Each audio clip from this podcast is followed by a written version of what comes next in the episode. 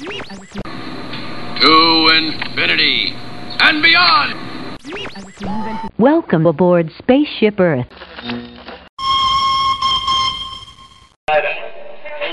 The torque and transmission load data are looking good. Great. Let's proceed to the rough road tests. You got it. Please step away from the cars and stand on the dark area of the platform. W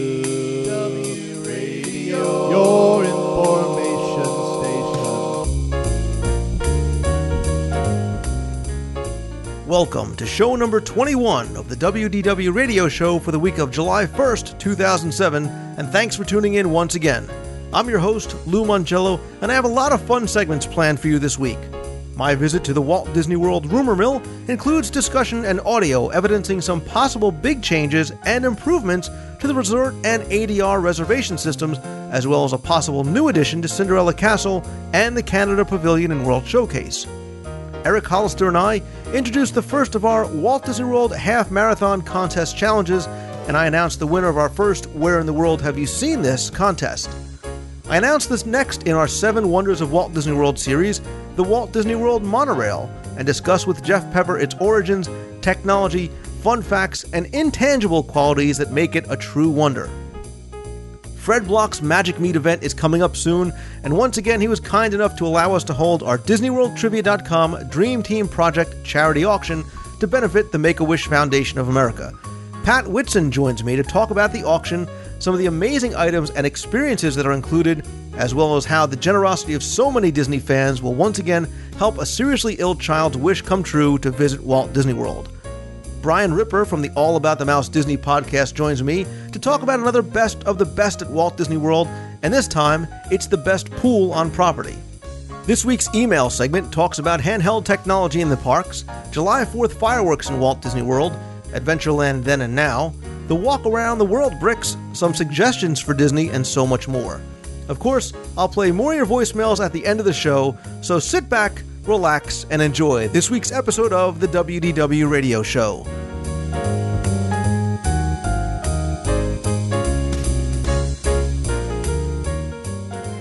And now, a trip to the Walt Disney World Rumor Mill.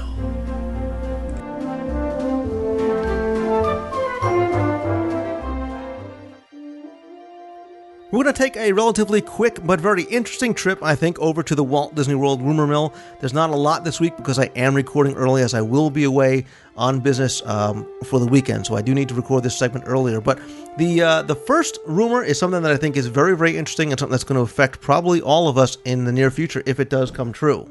I received an email last week from listener Sue, who is Sam I Am 717 on the DisneyWorldTrivia.com forums, about a possible big change and new features coming to Disney based on a survey that they were conducting. This survey that was sent to her, and one that I actually took personally, it does appear as though Disney may be planning to introduce a new reservation system for both not only re- the resort rooms, but for advanced dining reservations as well. The survey email says this survey is about voices, personalities, and first impressions. It's designed to capture your snap decisions about a few personalities. There are only 20 questions, and they expect that it takes about 8 minutes to complete. During the survey, you're going to be asked to listen to different voices. Each voice will speak identical phrases, after which you'll be asked a couple of questions. As you listen to the voices, try to imagine what kind of people these voices belong to. Focus on the personality of each speaker based on the sound of their voice. Think fast. After listening to the voices, try to make your choice as quickly as you can within a second or two. Remember, we're looking for snap decision. The survey was open to only 75 people, which seems somewhat low to me, but it did play a series of a series of voice prompts that asked guests to describe what, what they were feeling, uh, whether the speakers were helpful, courteous, knowledgeable, gave you that that kind of quote unquote Disney feeling, etc. You were then asked to rate which of the voices seemed to best convey that feeling or demeanor. So, what I want to do is, I was able to take audio snippets from a bunch of these voices. I'm going to play a bunch of them uh, for you now, just so you get an idea of what they were doing in this uh, in this survey. Pay close attention because I'm going to play a couple of variations of the same segment so you can hear the different voices that Disney was trying to use. Welcome. How can I help you today? Tell me briefly what you're calling about. Like, can I make a reservation? Or I need a golf course tee time. So go ahead. What can I help you with? Okay, a new reservation.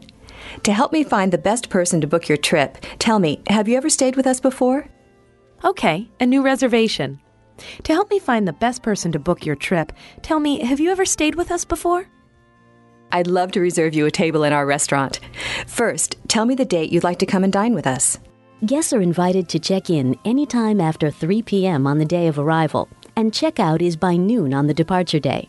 So, based not only on the questions in the email, but the questions in the survey and what actually the speakers were saying, it really makes me wonder what's next. Uh, will you be able to call in and use voice prompts and voice recognition to make a resort reservations? W- what about ADRs? Uh, if so, will they put into place certain safeguards to prevent some overbooking like we may have talked about some time ago on the show?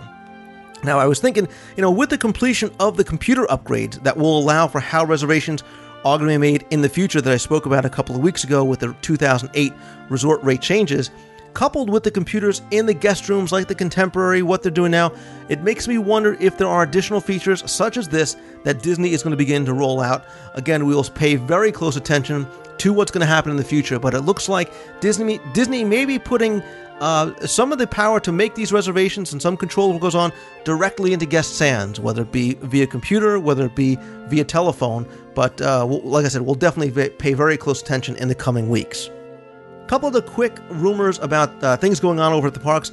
I've received some emails from people saying that uh, they hear that Rock and Roller Coaster is supposed to go down for rehab in September, from September 2nd through the 30th.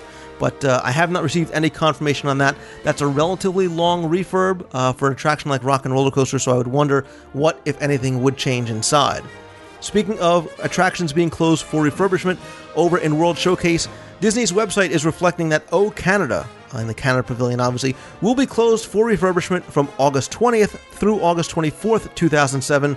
This will likely to be uh, to install the new film, which will assumedly uh, debut on the 25th. We know that um, there was talk early on in the year about new filming going on up in Canada, so I would assume that that is what's going to take place at this time.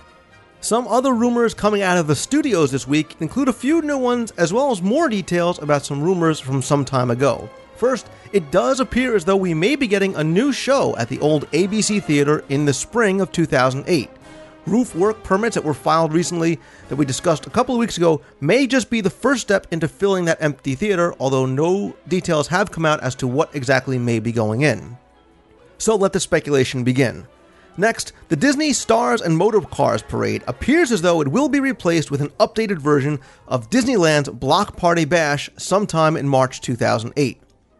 Young Jedi's rejoice, as the Jedi Training Academy will soon be added as a year round offering starting later on this year, with work on a new stage location commencing later on this month. And for those of us with young kids, and who personally are fans of Playhouse Disney, the Playhouse Disney Live on Stage show looks as though it will be getting the rumored changes to the show's lineup, with the very popular Little Einsteins and Mickey Mouse Clubhouse characters replacing our good friends Bear in the Big Blue House, Stanley, and the Book of Pooh. Across the plaza in the animation courtyard, the Voyage of the Little Mermaid show appears as though it's going to get some type of refurbishment in the fall of 2007, although no details as to the length and or type of change is evident as yet. Uh, I should be clear though, it does not appear as though this is going to be replaced. Uh, there has been rumors for a long time that the show may be taken out because there is going to be a show opening up on Broadway. That is not the rumor that I'm hearing at this point, but again, I'll keep you updated as I hear more. Heading down Mickey Avenue, the Sorcerer Mickey meet and greet may be moving during the construction of Toy Story Mania to a permanent location. And this time, it's going to be in the Magic of Disney Animation building, whose entrance is also at the back of the animation courtyard. This new venue is expected to open before the busy holiday season, and if these rumors are true, it'll have a huge backdrop depicting the entire Sorcerer's Apprentice scene from Fantasia. Now, this rumor has also fueled more in the whole studio's name change game rumor saga. While I am very, very suspect of a complete change of the name of the studios to something like the Disney Pixar Studios, recent filings as well as the addition of this previous rumor starts to lend credibility to the rumor that Mickey Avenue will instead be renamed Pixar Place. Now, I'm looking more into this part of the rumor and will continue to update you as I hear more. Finally, over at the Magic Kingdom, it appears as though another abandoned, at least to guests at this point, venue may be reopening in the future. Saddle up, partners, as the Diamond Horseshoe Saloon in Frontierland may be opening during peak times of this year as an added buffet dining location, much as what they've done over at the Noodle Station in Tomorrowland. Now, I will look for more information on this as it comes out, but look for a possible opening during this upcoming holiday season. But remember, uh, if it does open, it may not be all day or even every day if this rumor is true. There's also a very, very unofficial rumor that I'm trying to get additional confirmation on as soon as possible, and that is that Cinderella Castle may be getting a little added decoration this holiday season. The rumor is that hundreds of lights will be added to the exterior, with work on the castle to install the lights going on from September until November when the holiday season kicks off with the first Very Merry Christmas party. Again, I want to stress this is a very, very new, very unofficial rumor. I will continue to update you on this as I hear anything more. And as always, Keeping with the show's interactive theme, if you hear any rumors or want to discuss anything, by all means send them in to me at lou at wdwradio.com. Call the voicemail at 206 202 4WDW or comment on anything that we discussed this week in the forums at disneyworldtrivia.com.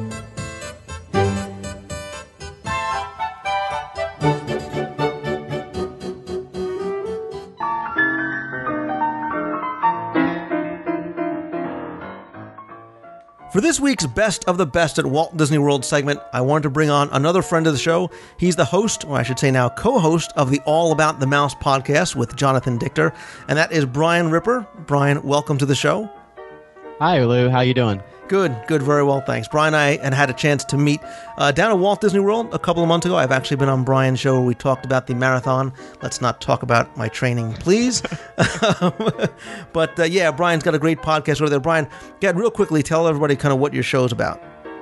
Oh, well, basically, the name of the show is called All About the Mouse. And for anybody who may not have heard yet, um, I'm thrilled to announce that Jonathan Dichter will be joining me as co host uh, beginning sometime in July. Uh, we haven't set uh, uh what the, the exact date is going to be. I don't know if it's going to be the first Friday in July, but basically, July, look forward to Jonathan coming over. Um, and basically, it's just about Disney. Uh, we try to keep the shows somewhat short. Uh, like so mine, like mine. Yeah. Well, I know. Every, I know everybody has to get time to listen to Lou's podcast, so we try to leave enough time in there for that.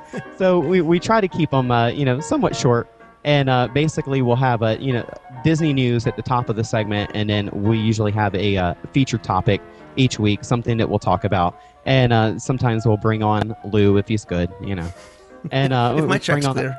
yeah, bring on other people. So uh, but we have guests stop by the show all the time. It's a lot of fun. It's cool. Cool. Well, I'll definitely put a link up in the show notes um, to, to, the All About the Mouse website. But uh, we're here to talk about one of Walt Disney World's best of the best. And when we started talking about this segment, um, there was something that instantly came to your mind that I am in complete and utter agreement. And that's the best pool on property. And I'm sure people have their favorites. I've heard everything from the pool over at Coronado Springs to Caribbean Beach to Pop Century to, to the Polynesian. But I think we're in agreement that what we feel is the best pool on property for a variety of reasons is Stormalong Bay at Disney's Yacht and Beach Club. Brian, yes, that- go ahead. Tell us why, why you think it qualifies. Uh, definitely, I agree with you uh, 100%, Lou. And I'm, I'm, glad you had me come on and do this uh, feature because I am I am not a pool person when it comes to Walt Disney World. Uh, I mean, there's so much to see, so much to do. Who's? Who has time to go to the pool? You know, I mean, you know, you're going commando style. You're up right. at 6 a.m. You're coming in, at, you know, one o'clock in the morning. Who has time to really go to the pool? But uh, you know, my wife and I were down on vacation, and um, my sister and her family actually joined us last month, and so you know, reluctantly, I was dragged out to the pool. And I, I gotta tell you, I had a blast. I mean, this pool really just kind of sold me on uh, on Disney pools. I mean, and I, I guess I really shouldn't say pool because it's really a, a series of pools, and it's shared by the Yacht and Beach Club. And uh, the things that I, I really enjoy about it, number one, the very first thing I did when I got there is, you know, my sister was like, "You got to try the slide." So I was like, "Okay." So uh, the slide is very well themed. It looks like a basically a shipwreck and uh, so, you know, go up to the top of the slide, which is a pretty big slide for a, for a hotel pool. Uh, I'll say that now. I don't know the exact uh, height of it, but probably somewhere about maybe 20 to 30 feet high. Mm-hmm. And um, so I go down the slide and I come out and splash in the water and I set my feet down and I'm like, holy cow, there is real sand in the bottom of this pool. And uh, I tell you, that just really impressed me. I was like, wow, this is really neat. They've got sand in the bottom of the pool. Yeah, and I think that you hit it right on the head is that trying to qualify this as a pool is a bit of a misnomer. It really is almost it's almost like a free water park. I mean, it really rivals a water park because there's so much. First of all, it's not a single little pool with maybe a little kiddie pool and a hot tub. It's three acres, you know, big. There's, you know, bridges, there's kiddie pools. It's sand bottom. I mean, it's super soft sand bottom. Uh, there's zero entry areas. You mentioned the the slide, and we should talk a little about it. It's the albatross, and it looks like a beached ship that is beached on Crescent Lake, which is really across the walkway, across the street from the pool area itself. I mean, you kind of have to walk across the um, you know the promenade in order to get there to climb up, and it, it's absolutely amazing. I mean, very very a lot of fun, good for kids, good for adults, um, and it kind of you know drops you into the into the deep sand bottom pool. I, I, agree, and you hit the nail on the head there with uh, you're saying good for kids and good for adults too, because there's a couple things that I uh, other things I thought were really neat. Number one, they've got kind of like a whirlpool area, which is kind of a, a circular area set aside in a pool, and uh, they they basically make a whirlpool. I mean, you can kind of just kind of let go, and the water will just kind of carry you around and around in a circle, uh, which was entertaining for me, I gotta say. And uh, the other area that I really enjoyed was the sinking sands area. Mm-hmm. Uh, there's there's an area of the pool, like I mentioned, there's sand in the bottom of the pool, and I'm not quite sure how they do this, but I think maybe they do it just by kind of squirting water up underneath the the, the floor uh, in the sand there. But basically, it's it, periodically you'll just kind of be standing there, and all of a sudden your leg will kind of sink down, uh, you know, maybe a foot, uh, into the sand there. And I gotta say, I, I sat there and played around in that for about half an hour. I mean, easily amused. Yeah, and there's a lazy river. You could just kind of get on a little inner tube and kind of float around the lazy river. There's three quiet pools. There's one for the yacht club, kind of on the far end of the resort near a, little garden area. There's a beach club pool, also with a jacuzzi, that's on the opposite far end that faces Crescent Lake. Beautiful views of the lake area. Uh, there's another pool uh, by the beach club villas, which kind of faces a smaller lake. And you know, it it's be, actually became so popular that about ten years ago they actually had to put a fence up around Stormalong Bay because so many non-resort guests were coming over just to use the pool. You know, why why go to Typhoon Lagoon? Why go to Blizzard Beach when they have a free pool area like this right here with, with so much stuff to do? Yeah, and now they just do the wristbands. Now, I mean, I couldn't believe it. I was like, "Wow, this is the only pool I've ever had to go to where you need a wristband to be able to swim in the pool." Right, and there's no cost. All you need to do is show them your room key in order to get, uh, you know, you can show them to one of the lifeguards. And one thing we should say too, there's an, I mean, one thing I noticed was there's an abundance, almost an overabundance of lifeguards. Um, they do an awesome job because the the, the pool is so big. Um, it's actually the largest sand bottom pool in the world. There, there's 750,000 gallons of water in there, making it the land, largest sand bottom pool in the world. Wow, I didn't I didn't know that. That's pretty neat. Yeah, and, and, you know, I think it's great for kids. I think it's great for adults. Um, you know, b- because of what you can do. You can rent, you know, inner tubes. You can rent those kind of noodles so kids can go in. There are little um, kiddie area pools. You know, if you have real, you know, young toddlers, things like that. Uh, there's a playground for kids right near Stormalong Bay. You can, and again, this is odd coming from me because I've always said time spent in the park, not time spent not in the parks is time wasted. But the Stormalong Bay pool and everything that surrounds it really is is like a day at the water park because there's so much to experience there. There's also, um, God, I'm drawing a blank. Oh, there's Hurricane Hannah's, the the grill, ah. where if you want to get something to eat, um, they also have you know frozen adult beverages to kind of help cool things they, off they were, well.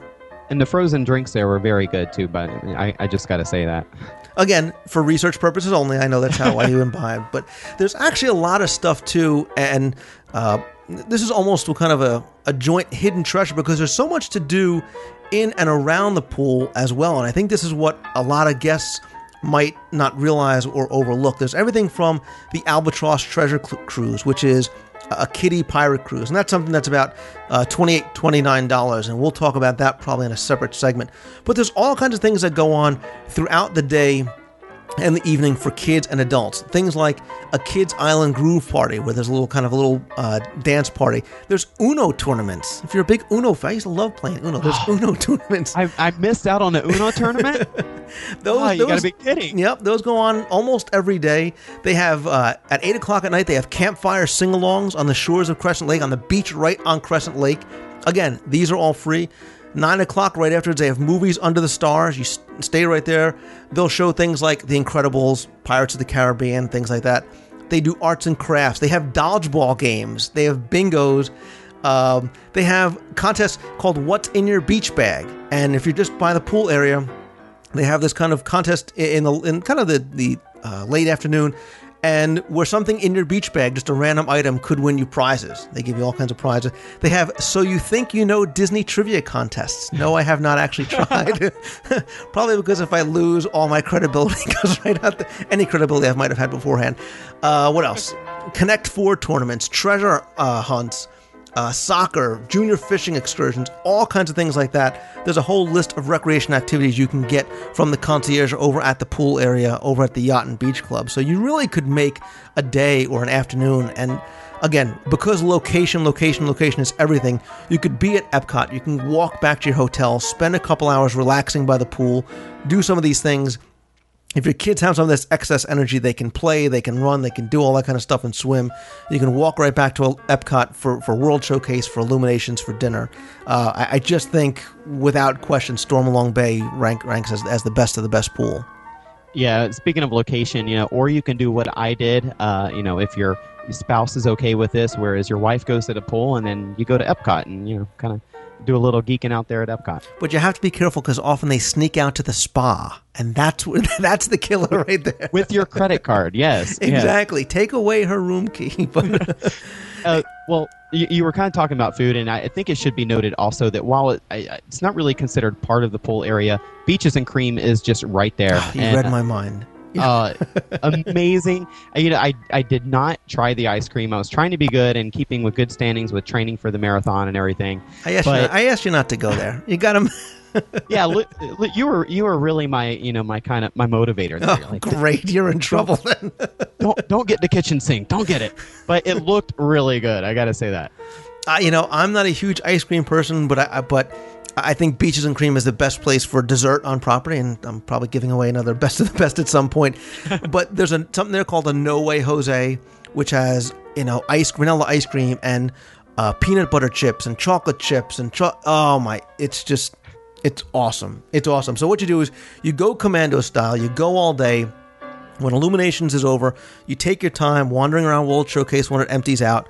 Go over, go to Beaches and Cream, go get your dessert. Now remember, although the, the main pool at Stormalong Bay does have regular operating hours, the quiet pools are normally open 24 hours a day.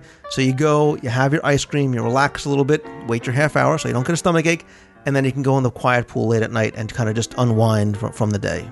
Lou, you just mapped out my uh, night before the half marathon right there.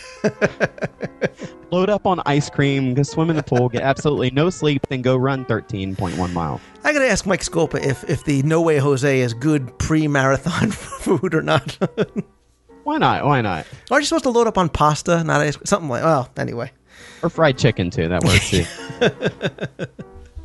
So, uh, you know, that, that's a kind of overly excited, I guess, way of talking about what we think uh, is Stormalong Bay. Uh, I, I, think it just really has everything, you know, going for it. Um, I, think the landscaping is beautiful. I think the pool is beautiful. Uh, you know, the spas, the jacuzzis, the, the pirate ship across the way, the views of Crescent Lake. I could go on and on and on. It's it's something that you definitely have to experience. Again, you have to be a guest at the yacht or beach club. You can't um, pool hop if you are coming from from anywhere else, um, unless maybe one of the other you know main pools at, at your hotel is closed, but they'll let you know ahead of time. But um, absolutely wonderful, absolutely wonderful for all those reasons and so many more. I'll put some more information up uh, about the Yacht and Beach Club and Stormalong Bay on this week's show notes. But I want to thank Brian Ripper from the All About the Mouse Disney podcast for coming on and uh, talking about this week's best of the best at Walt Disney World. Thank you very much, Lou. I was glad to be here. We'll have to. Uh, I'll see you at the pool in January. Ah, definitely, and and uh, beaches and cream too. You'll be there too, right? You got it. No way, Jose's are on me. All right, sounds good. I got to edit that part out, but thanks again, Brian. All right, good night, Luke.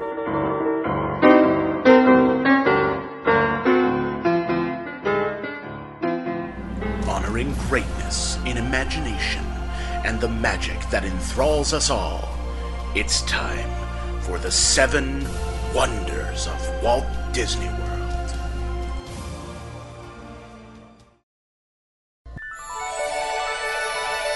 It's time for the next seven wonders of Walt Disney World. And while we're going to save the cast members for another day, we're going to talk about another one that, especially lately, has really received a high number of mentions from listeners and readers and members over at the DisneyWorldTrivia.com forum. So, Jeff Pepper from 2719hyperion.blogspot.com is going to join me once again as we celebrate this next entry on the list. Jeff, welcome back. Thanks, Lou. Glad to be here. All right, so I'm going to ask you and the listeners to figuratively close your eyes once again and think of Walt Disney World.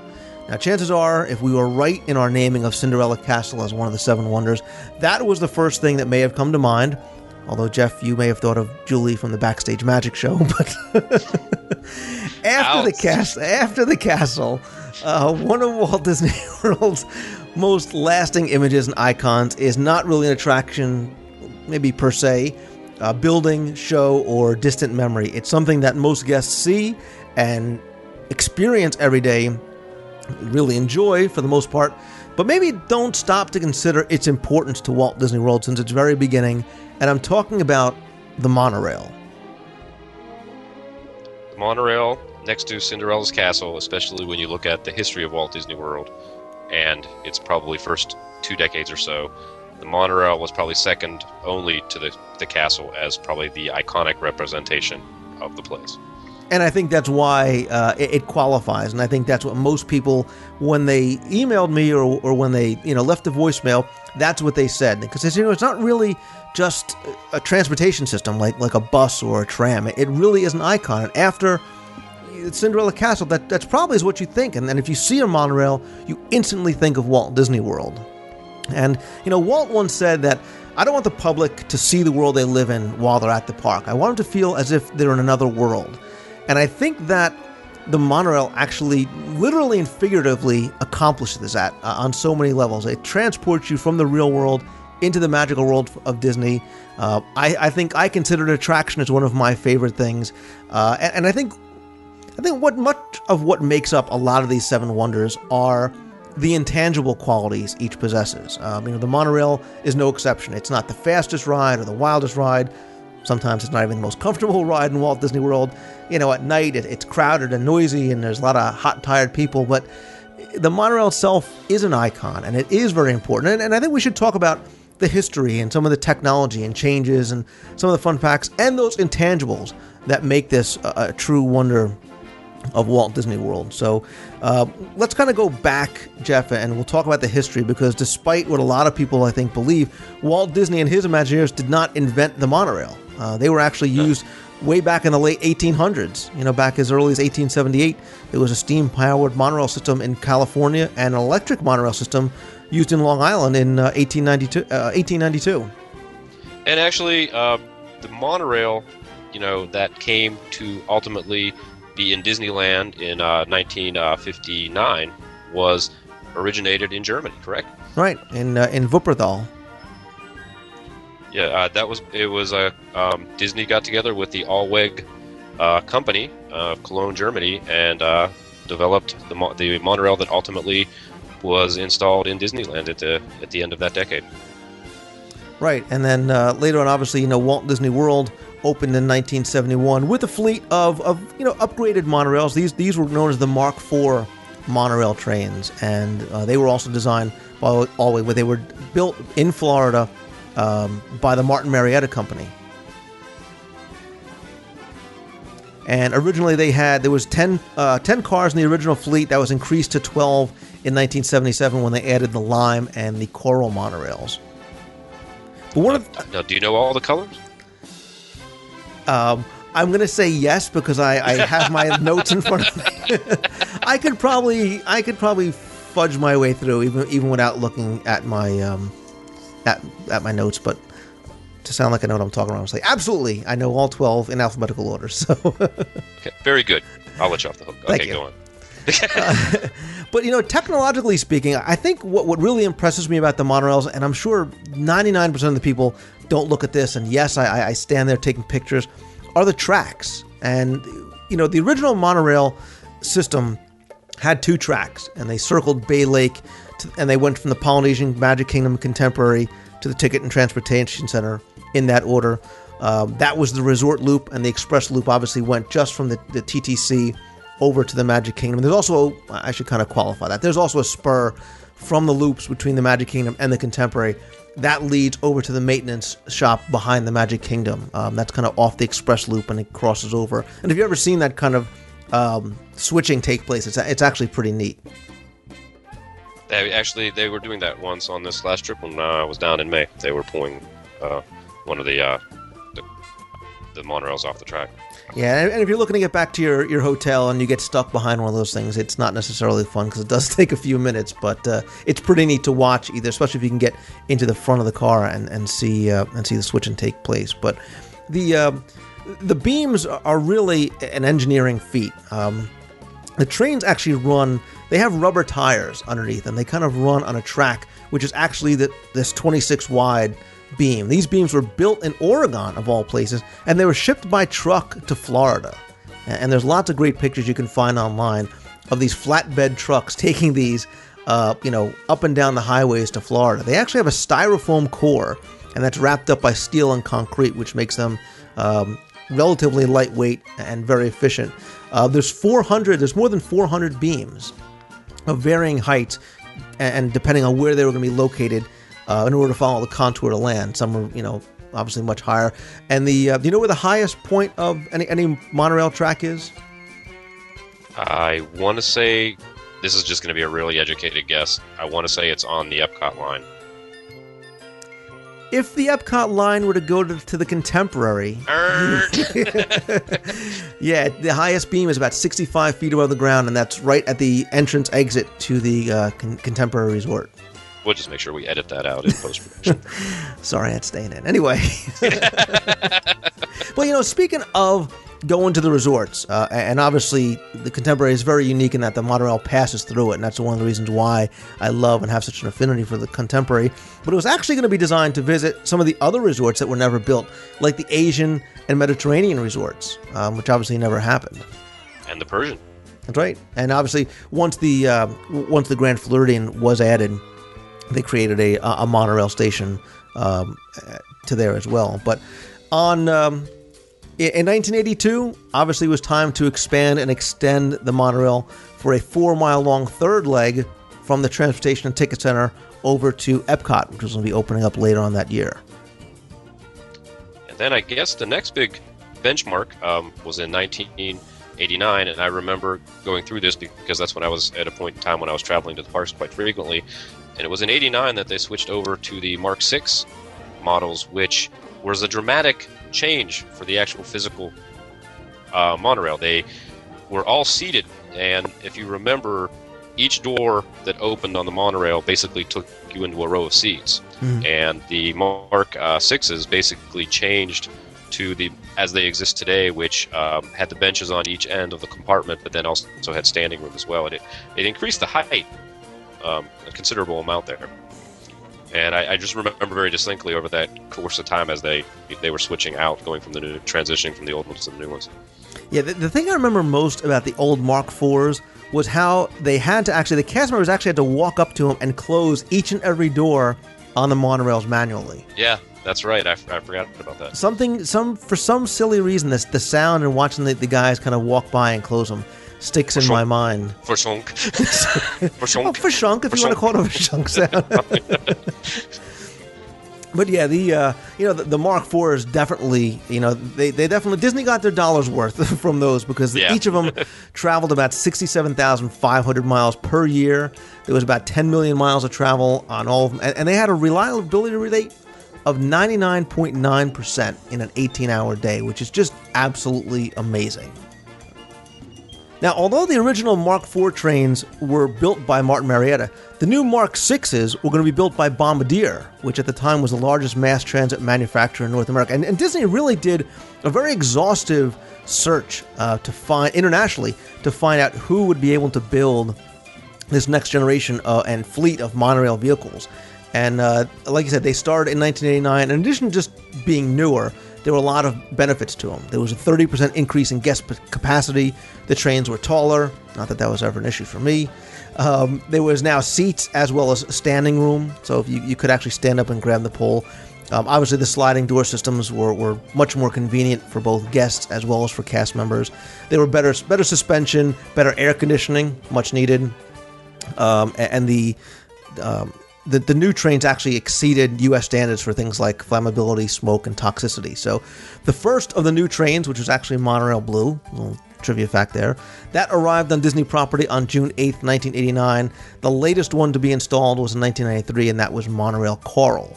Uh, each train has six cars, and they're permanently coupled with articulated joints in between them. And uh, actually, you know, speaking of upgrades to them, they're currently undergoing an upgrade right now. Um, there, there's some minor modifications that have been going on, probably over the past year or so, both to the guest areas as well as uh, the pilot's uh, cockpit. So some of the design changes that are, that are taking place right now, um, and we're not going to talk about the, the new Year of a Million Dreams paint job, but there's a new ride control system, um, and that was kind of been started to be installed uh, early this year, and in the uh, in the pilot. And what there, there used to be was kind of a joystick control that, that the pilots would use, and now it's a touchscreen called an LMCU control system that they use. And uh, from what I understand, of that the monorails actually run on Windows, believe it or not. So, and inside inside the monorails, X, XP or Vista. I'm sure it's definitely not Vista, but anyway. but um, you know, one thing we didn't mention real quick um, before we get back to some of the upgrades that are going on is people say, well, well, where do they put the monorails at night? You know, when the monorails aren't in operation, where do they put them?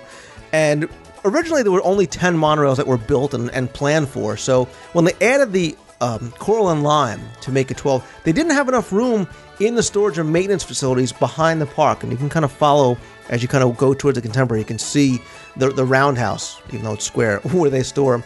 So because there's two monorails a night have to stay outside. And they really, what they do is they make sure they don't keep one monorail outside the roundhouse for more than two nights in a row. Um, so they'll keep it maybe in the Grand Floridian or the Polynesian or even dock it inside the Contemporary, especially if the weather's bad and things like that. But the other changes that are going on that I, that I alluded to were uh, things that we've talked about on the show in, in the news and rumor section.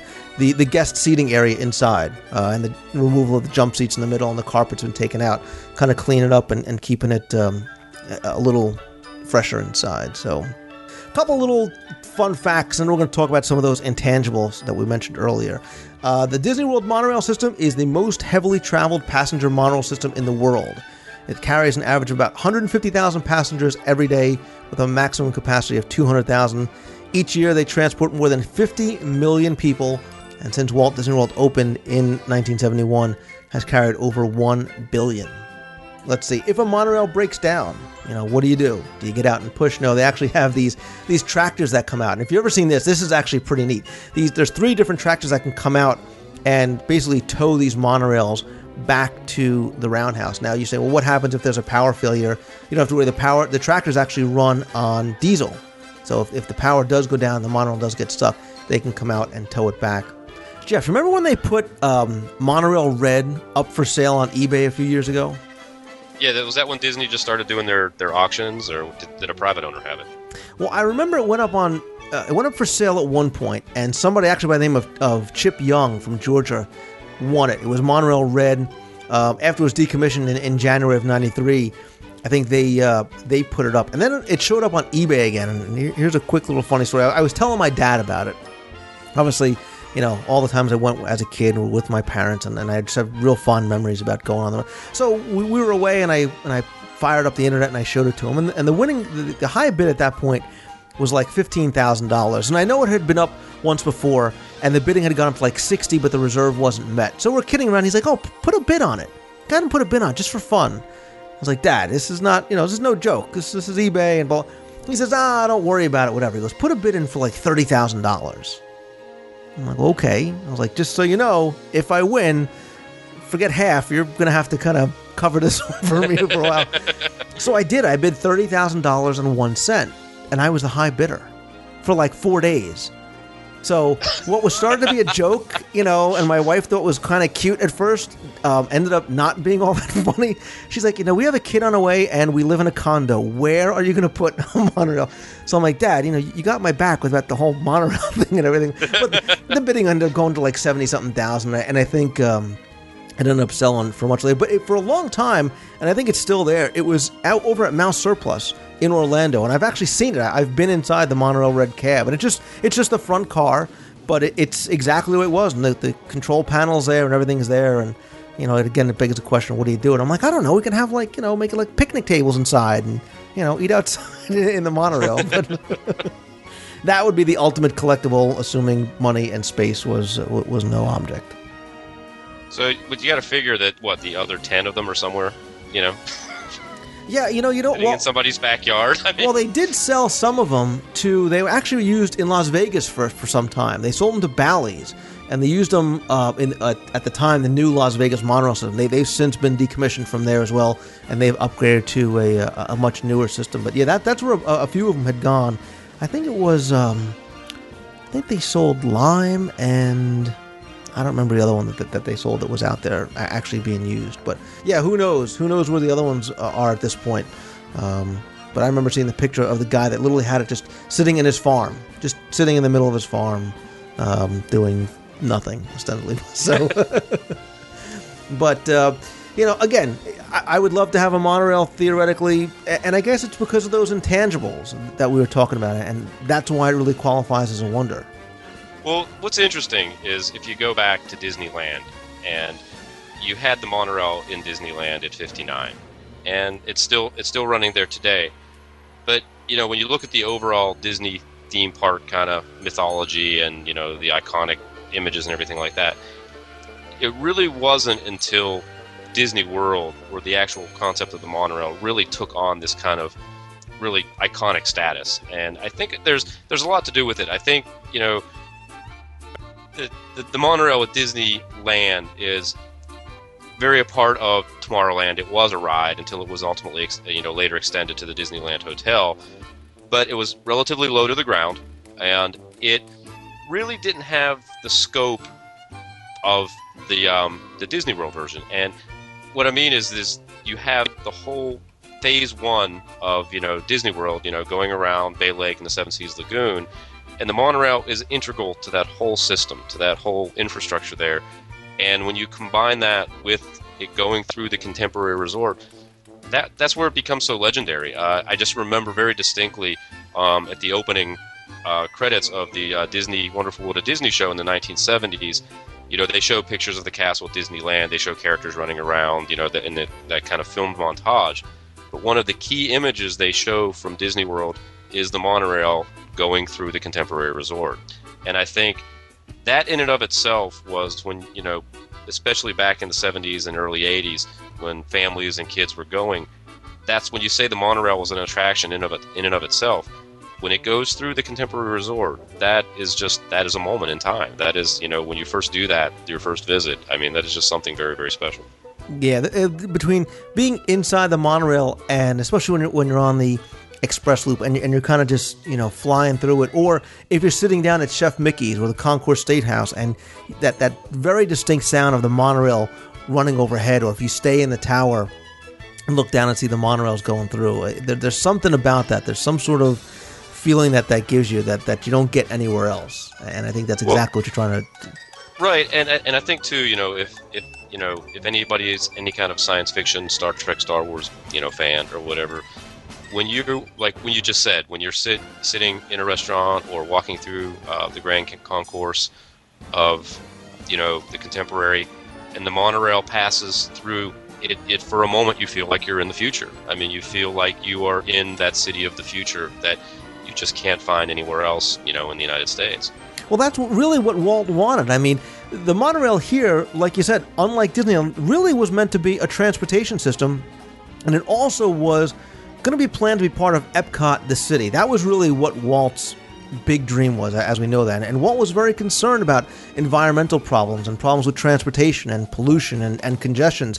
And that's some of the things that he wanted to get rid of in his future utopian style city. So, to that end, he actually designed this transportation lobby, which was going to be hidden underground beneath this giant 30 story hotel.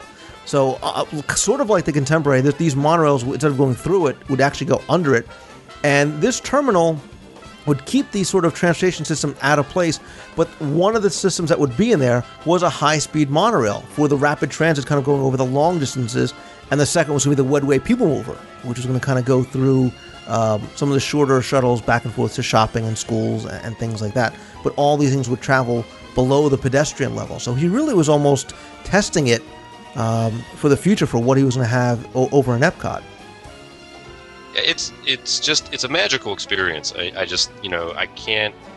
I just I just very much go back to my first visit in 1973 and just the monorail also really in a in a way represents anticipation.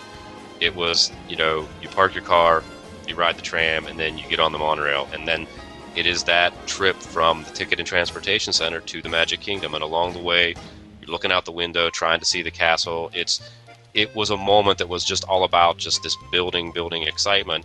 And it's still you know 25 30 years later it's still you know when i ride the monorail to the magic kingdom there's still that sense of here we go you know we're on our way to to the magic kingdom and it's just a lot of a lot of excitement. And also like, can we let why don't we uh, actually throw in a bit of a hidden treasure within our seven wonders segment? Sure.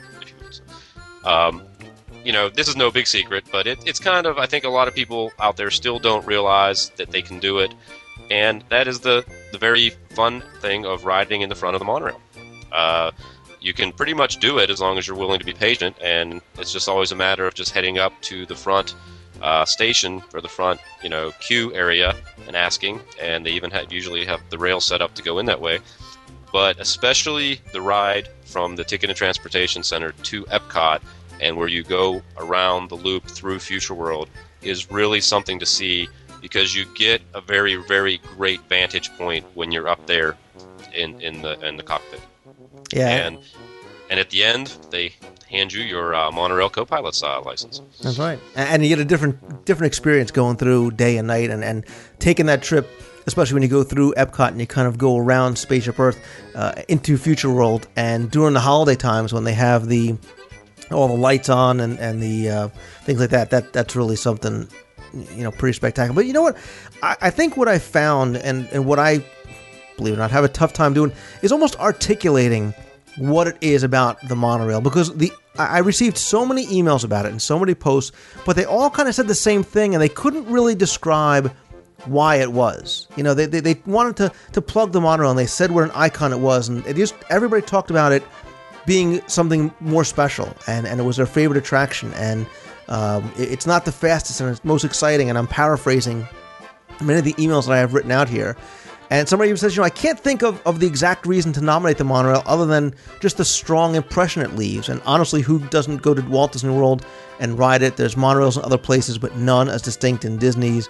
They talked about Walt's vision, about modernizing the transportation system. But I think that that's true. I think we all probably acknowledge that it is one of the seven wonders, arguably, but but have a tough time saying what it is about that experience that, that leaves such a lasting impression. It's I think it's just it's it's just one other aspect that just takes you out of the real world and really makes you feel that you're somewhere special. And that the whole and I'm gonna butcher the Spanish language here, but the whole you know por favor manténganse alejado de you know Well, we yeah, all and- know it, we all know it, Right. and it it means so much to us, and I'm sure for many people that's probably their first introduction into the Spanish language. And, and again, we were we would be remiss in not acknowledging a very big part of, of the monorail is the Jack Wagner narrations. Um, Jack Back Wagner, as uh, Jonathan, I believe, profiled in one of the earlier episodes, you know, was literally the voice of Disneyland and uh, Disney World up until his uh, passing in the, um, I think it was in the late '90s.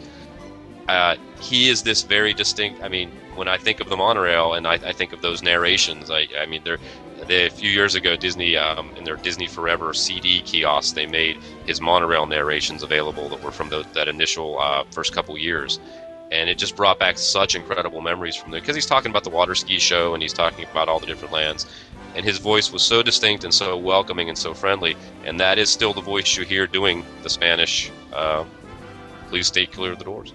Ladies and gentlemen, as you board, please move all the way across your car to make room for everyone. For those of you standing, please hold on to the handrails and stay clear of the doors. Please stand clear of the doors. Por favor, manténganse alejado de las puertas. As you board, please continue moving across your car to make room for everyone.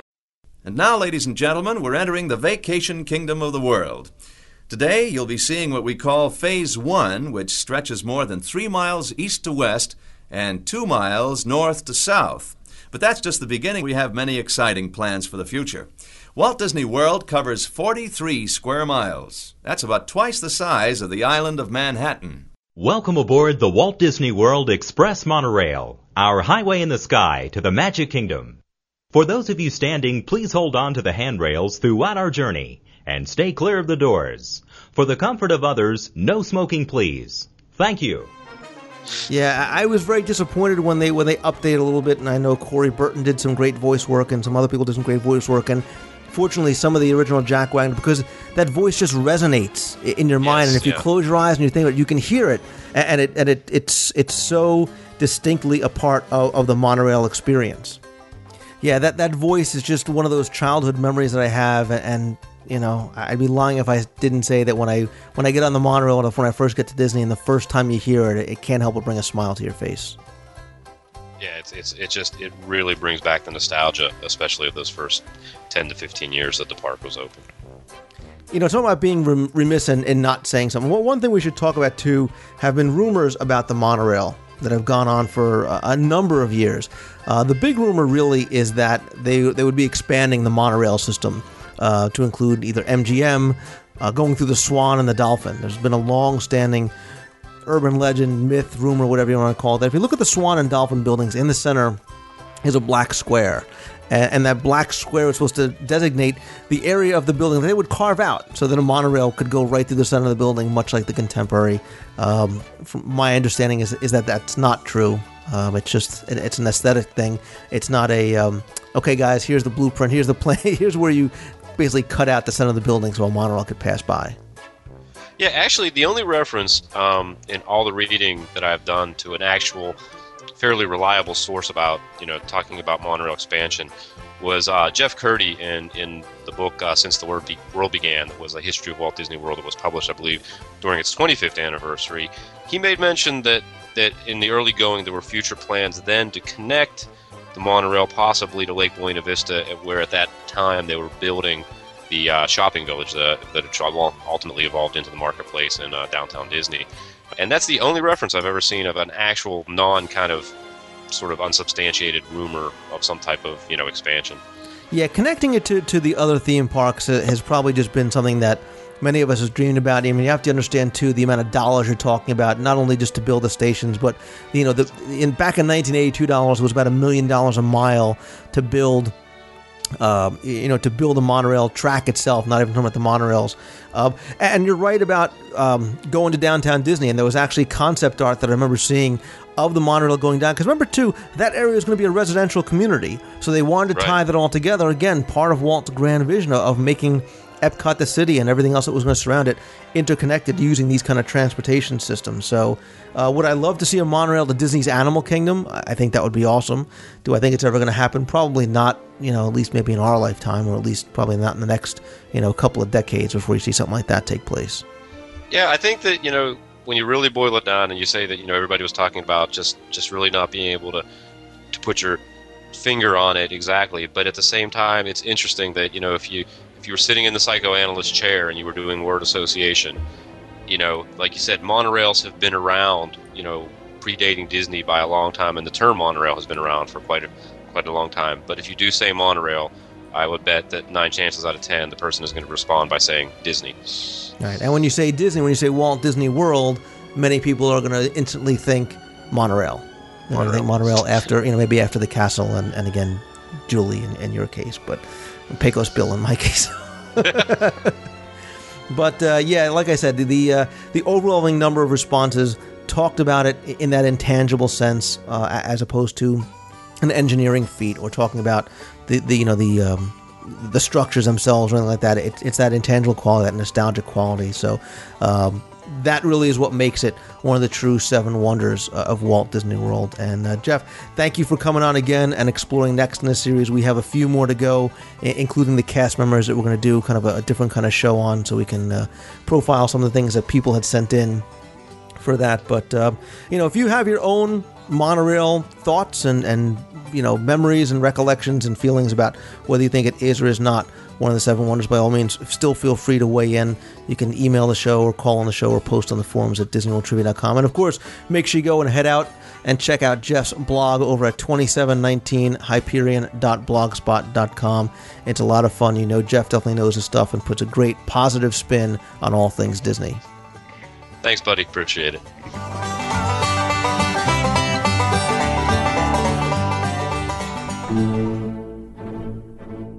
It's time to announce the winner of our very first Where in the World Have You Seen This contest.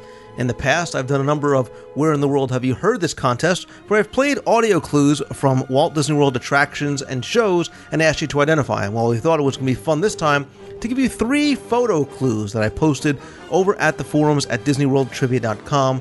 Um, didn't think they were all that hard, but then again, I forgot what a true geek I am. If you paid attention and you went back to the forums to look at the pictures, you actually will see that I posted a hint at one point under clues for what I thought was probably the toughest one, which was the first. Um, and the clue was not everything that's Chinese can be found in China. And that probably doesn't make any sense to you now if you didn't get it. But hopefully, when I explain what the pictures were, it will. So, photo number one, I'll give you the answers first, then I'll tell you who our winner was. Photo number one was of the, a Chinese statue above the Great Movie Ride sign at the Chinese Theater located at the Disney MGM Studios. And uh, again, it was kind of these one of these obscure things, but that where was where the clue was for. Not everything that's Chinese can be found in China. Mann's Chinese Theater, not China, but there you go. Picture number two was of an elephant statue, and that was in the water, and that was over at Shrunken Ned's Junior Jungle Boats. That's right next to the Jungle Cruise. That's where, for about 50 cents, you can kind of uh, man the wheel and be the skipper of your own little kind of miniature Jungle Cruise radio controlled boat. That one ended up proving to be a little tricky too. A lot of people thought that was in Asia, maybe on Kali River Rapids, somewhere else uh, in Asia in Disney's Animal Kingdom. But picture number three, most people got right, and that was of the clock tower in the Germany Pavilion in, in Epcot. And uh, some of you actually thought it was It's a Small World, and a couple other interesting ideas. But uh, yeah, that was in the plaza that overlooks the St. George's Plaza uh, in, in Epcot's World Showcase. So we did receive a number of people that had all three correct entries. And the winner that was chosen at random from all the correct entries kind of had a had a, a good idea that he was going to win because he said thanks in advance for the prizes, and he was kidding, of course, but he did win, and that was Matt Roche, and he won the Magic for Less gift pack with the backpack and the neck wallet as well as uh, a bunch of other things in there, or he can win the the uh, two copies of the Walt Disney World trivia books. Matt, just do me a favor, send me over your information where I can send your prizes to and what you prefer. So that's it. That was our first Where in the World Have You Seen This contest. We're going to do some more of these as well as go back to our Where in the World Have You Heard This contest in upcoming weeks. Don't forget, we also have the Marathon Challenge contest, which is going to be going on for the next 13 weeks. So there's a lot of. Uh, a lot of fun events going on, a lot of fun contests, so make sure you keep on checking back and stay tuned for more.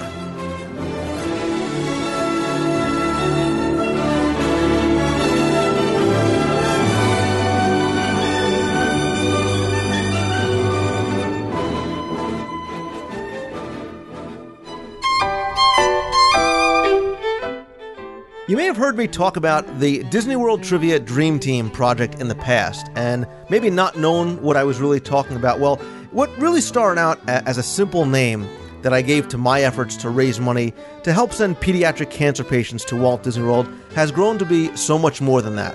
I started out by and continue to take a portion of the proceeds from the sale of my books and donated it towards the cause. Um, but the past two years have really become something special.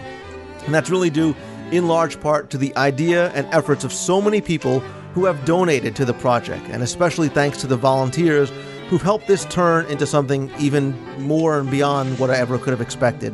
And in fact, thanks to the idea and the efforts of my next guest, we've really been able to accomplish some wonderful things and bring some of the Disney magic to some children that really need it. I want to welcome to the WDW radio show Pat Whitson from DisneyWorldTrivia.com. Hi, Lou. Thanks for having me on the show.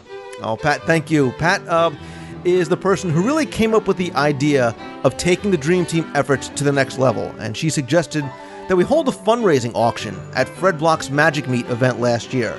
Uh, Fred was very kind enough to give us the time and the space and the resources to hold the event, and really thanks to the overwhelming donations of Disney items from people really around the globe, uh, including a one of a kind piece of original artwork from Disney artist Brian Blackmore and the tireless efforts of the volunteers that, that gave their time and efforts, we were able to raise enough money to grant the wishes of two children and send them to Walt Disney World uh, thanks to the help of the Starlight Starbright Foundation.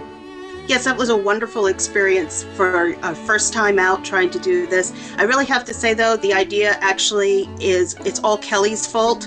Uh, she was the one who started talking to me with the idea about uh, a Chinese auction that they were having for her alumni association, and she casually said, "Gee, wouldn't it be great if we could do something for the Dream Team this way?" And I said, "I'll talk to Lou." And then the, he, you said yes, and she said, "I can't make it to the Magic Meet." so, so the uh, efforts from last year, yes, the it, it I spearheaded the idea, but it definitely was a team effort. And this year again, also, it is a huge team effort that uh, it, it definitely goes around. We have people over in the UK who have sent us things, all across the country who have sent donations, and it's just been such an exciting process to be a part of. Yeah, and we're just blessed to be surrounded by so many people who volunteer not only you know donations but their time during the auctions. And Pat, this year you're again you know, the, the Dream Team auction coordinator, Fred, has once again generously given us space in the main ballroom this year at the sold out Magic Meet event in Harrisburg, Pennsylvania on July 14th for our second annual auction. Pat, you and the volunteers have already been hard at work preparing for this year's event, really for, for some time now, kind of almost immediately after last year's event ended. What, what's been kind of going on behind the scenes? Well, behind the scenes, we did immediately after the meet ended. Everybody starts says, "What are we going to do next year?" And uh, we said, "At least give me a week to recover." And they real the bulk of the work started just after the new year this year when we sat down and uh, actually online sat down and talked to each other came up with a list of suggested theme baskets things that we wanted to do that were uh, a little different than last year's efforts. What worked best last year, what worked didn't work so well. So we took into account a lot of feedback to make this year's event even better than last year's. And we've been working for since then, collecting donations, uh, packaging them into assorted lots, a lot of theme baskets with many different items in each basket, collectibles, other special items, and uh, preparing everything so that we have a very well organized and uh, smoothly run event at the Magic Meet. Which, uh, again, we are very grateful to Fred Block for the space. He's given us uh, a much larger area this year and uh, for which we're very grateful because, as you'll find out, we have much more to offer this year. yeah, and and space and really time is at, at a premium at the Magic Meet, so we're, we're lucky to have the opportunity. Tell us about some of the donations that we've got, some of some of the baskets that you guys have, have put together because there's many of them and they're, they're pretty incredible and run the gamut of different types of items. They certainly do. We are currently sitting at about 115 different items uh, there, and they vary from collectibles such as uh, Walt Disney's Classic Collection figurines, uh, brand new snow globes, uh, historic documents, uh, you know. Uh, papers from the 20th anniversary of Walt Disney World, the 25th anniversary, uh, we have toys and games, packet uh, baskets for kids and adults who still act like kids. Uh, game night, uh, Adventures of Peter Pan, all different. That's mine. uh, that one's mine. I'm just letting you know I'm bidding on that one. So we have a wonderful, uh, generous donation was made of a huge collection of Disney store beanies, the the original plush beanies when they first started coming out and were such the craze. We've got uh, things to make your trip to Walt Disney World more fun. We've got some travel lots. There's a portable DVD player and movie library to keep uh, entertained in the car or on the plane. We've got holiday items. We have a beautiful handcrafted Mickey head wreath. Uh, pin collectors, there's stuff for you. There, there's jumbo pins, there are pin frames, super jumbo Pirates of the Caribbean Adventures in the Seven Seas Lagoon. Uh, incredible pin in a case. That that one's got you know my eye. yeah, they're definitely you know I, we went we had kind of a little auction wrap party a few weeks ago and and you can see some of us were kind of drooling over specific baskets. But what we'll do, Pat, is we'll put a link up in the show notes because we have pictures of most of the auction lots up in the forums over at DisneyWorldTrivia.com, so you can take a look and see. Now, uh, we should kind of just make it clear that unfortunately or fortunately, the meet is sold out. So the only way you can bid on these is if you're attending the meet. Uh, but for those of you that are coming, kind of gives you an idea of what's to come. And for those of you who maybe didn't get in this year, this is something to look forward to. Uh, hopefully, if you, you make it, you know, to Harrisburg um, again next year, because like you said, it, it does run the gamut. There's uh, smaller ticket items and bigger ticket items, and there's artwork and people in the Disney community, whether they be you know other webmasters and authors and things like that, have donated so generously, and everything that we have here was all through.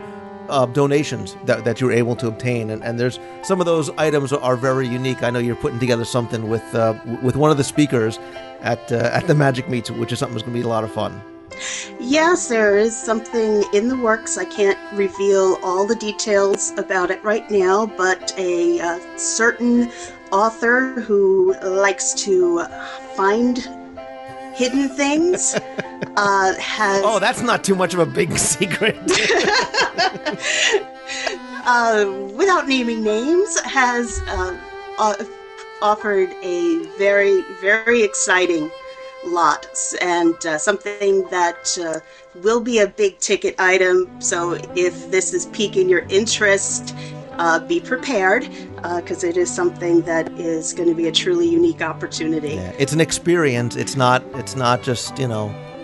A yes. little signed book or anything. It's something. It's something pretty unique. And, and this person, gee, I wonder who we're talking about, was, was very very kind in, in what he's going to do. So yeah, we'll, we'll kind of tease that a little bit more um, you know, just for, for the meet itself. But um, the other thing we should probably talk about, Pat, is um, is what this is going to benefit, uh, what the Dream Team project actually does. In the past, the Dream Team project has worked with the Starlight Starbright Children's Foundation, uh, with the with the New York, New Jersey, Connecticut chapter, in granting the wishes of children to go to Walt Disney World. Unfortunately, they no longer do that. They no longer participate in the wish granting program. So this year, uh, our efforts will be to benefit the Make a Wish Foundation of America, and we should also. Um, be very clear that 100% of the proceeds, everything that we take in, does go right to the charity. Yes, that's correct. We everything has been donated. Every item has been donated, and every dollar that we collect is going to Make a Wish. Yeah, this started out really. This is something very personal to me because of experiences I've had in my family, you know, with people um, that have suffered with cancer and experiences at Sloan Kettering, and that's kind of where I got the idea from. And I'm really happy to be able to, you know, support the Make a Wish Foundation and do it this way because they are such a trusted and, and such a reputable uh, organization, and the work that they do with Disney and making these wishes come true uh, is really something special. And I'm going to put a link up in the show notes page. You can go over to DisneyWorldTrivia.com slash for more information to find out about what we're doing. We've also set up a donation page if you want to donate anything to the Dream Team project to benefit Make a Wish. We have a page over at firstgiving.com where you can go and, and make a secure donation. And remember, all that money too goes right into the First Giving thing. They um, then send that money over to, uh, to to Make a Wish to benefit these kids. So I'm really excited about um, the project, and I'm sorry, really very excited about what we've got planned for this year's auction. Like I said, it's going to be bigger, it's going to be better, and it's going to be a lot of fun this year. It's going to be spectacular. Uh, can I just give a little bit about the format of the auction and what people who are there should expect? Sure. Okay. Uh, it is a silent auction which means that uh, there will be a sheet in front of each item that if you're interested in bidding in, you write your name and the amount you're willing to bid right on that sheet.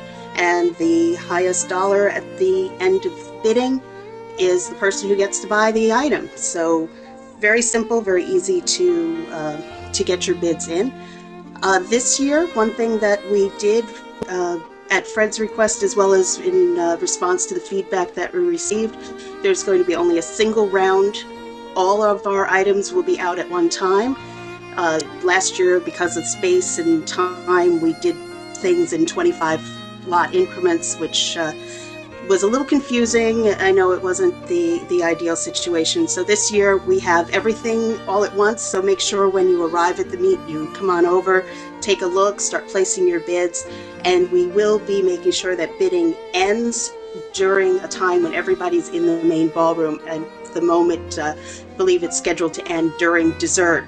So, you know, have your piece of cake, come over, place your final bids, and uh, we'll be able to announce the winning bids uh, shortly after dessert. Yeah, and this format is great because it's a lot of fun because you keep going back and you keep checking and kind of you know guarding your your, your favorite items. But uh, I, like you said, I think this year is going to be bigger. It's going to be better. Pat, last year, what, what was the the approximate dollar figure that we were able to raise just from the auction?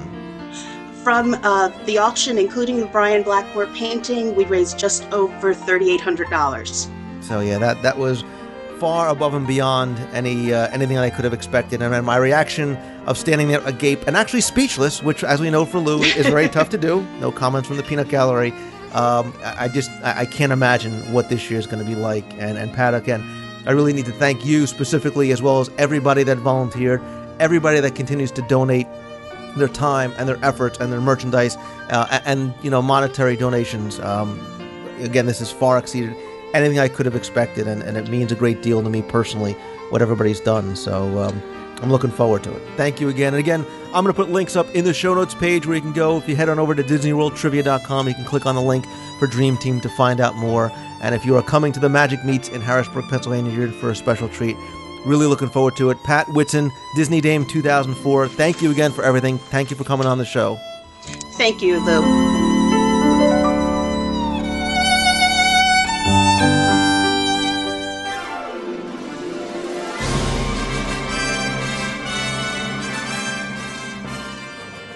As I mentioned last week, this is the first of our 13 part Walt Disney World Half Marathon Challenge, where you get to play a new challenge every two weeks for a chance to win all kinds of great prizes, as well as get to name the respective mile marker during the Walt Disney World Half Marathon in January, which I will supposedly be running in.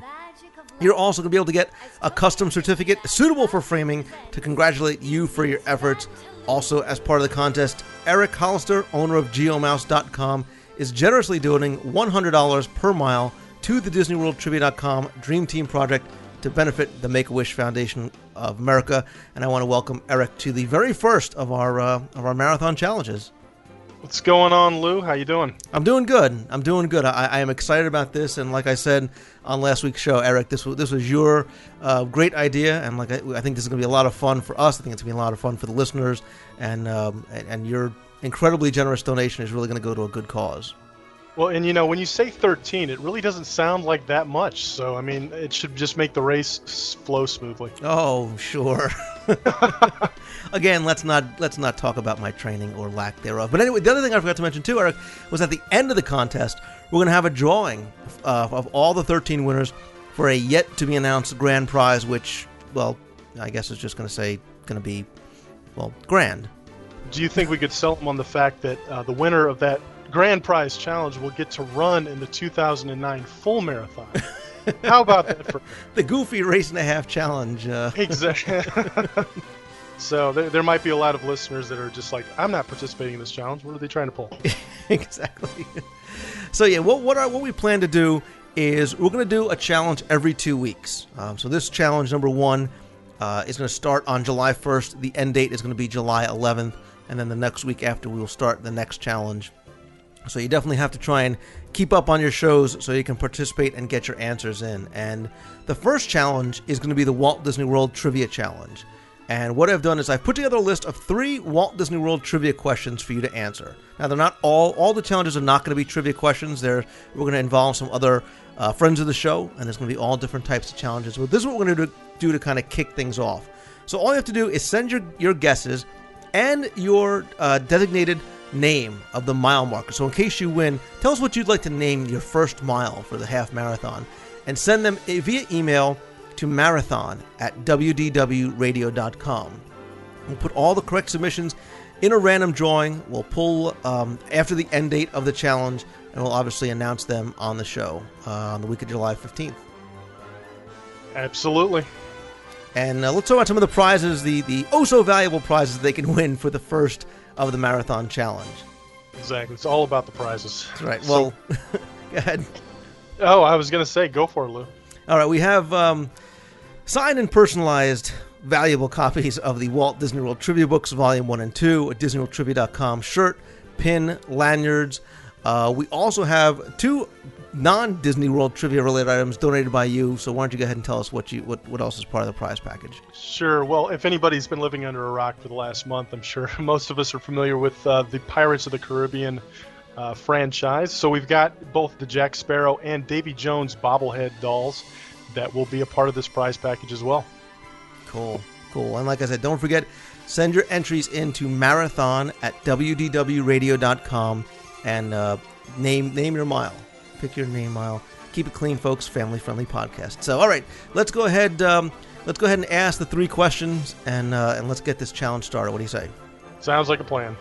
All right. The first question for the Walt Disney World Trivia Challenge for mile marker number one is, what is the name of the warden in the Kilimanjaro Safari? Number two, name the two corporations that once sponsored Space Mountain, and you must name them both. And the third and final question, and these hopefully don't aren't too hard, is what award does Professor Wayne Szalinski receive? And you obviously have to know where that's from so you can tell us what award he received. So what, what do you think, Eric? Are those worthy of a challenge? Absolutely, absolutely. So all all submissions must be in to the email address marathon at wdwradio.com by 11:59 on July 11th, and that's Eastern Standard Time.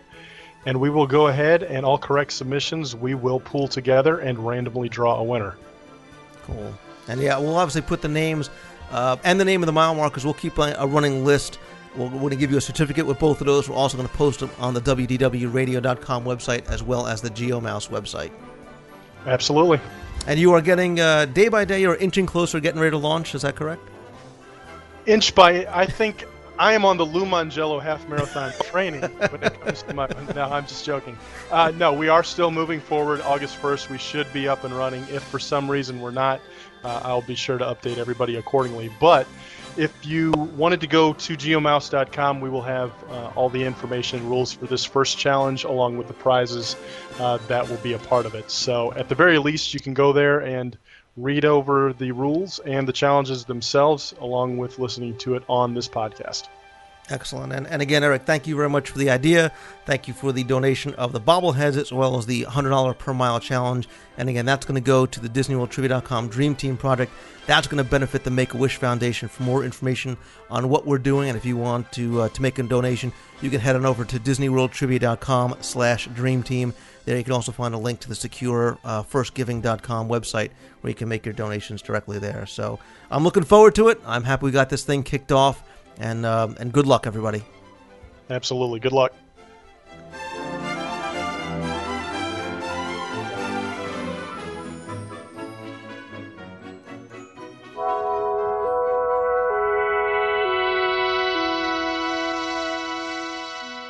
To start off this week's email segment, I want to read to you a couple of emails that aren't really questions but more comments from listeners, as I got a flurry of emails about the discussion and comments about gadgets in the parks.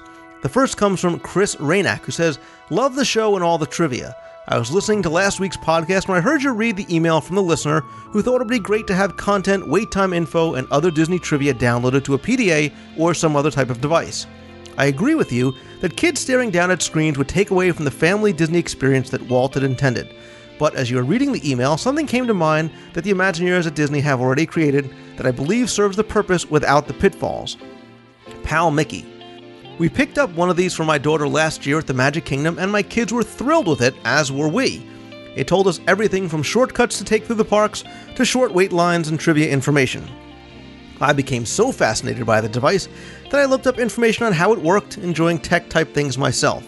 I was amazed that the Imagineers had gone to such lengths to discreetly place transmitters throughout the park to communicate with Mickey and keep you up to date on what was going on. When we go back to Disney, he will sure to go with us. Best regards, Chris. Chris, you're right. I completely forgot to mention Pal Mickey. Uh, he is he is basically a, a Mickey Mouse plush that does have um, some electronics inside. And as you walk through the park and from different attractions, he'll talk to you about uh, trivia for some of the things. He'll also um, do some other kind of interactive things, and he'll gel- tell jokes and things like that. And he runs about sixty-five dollars.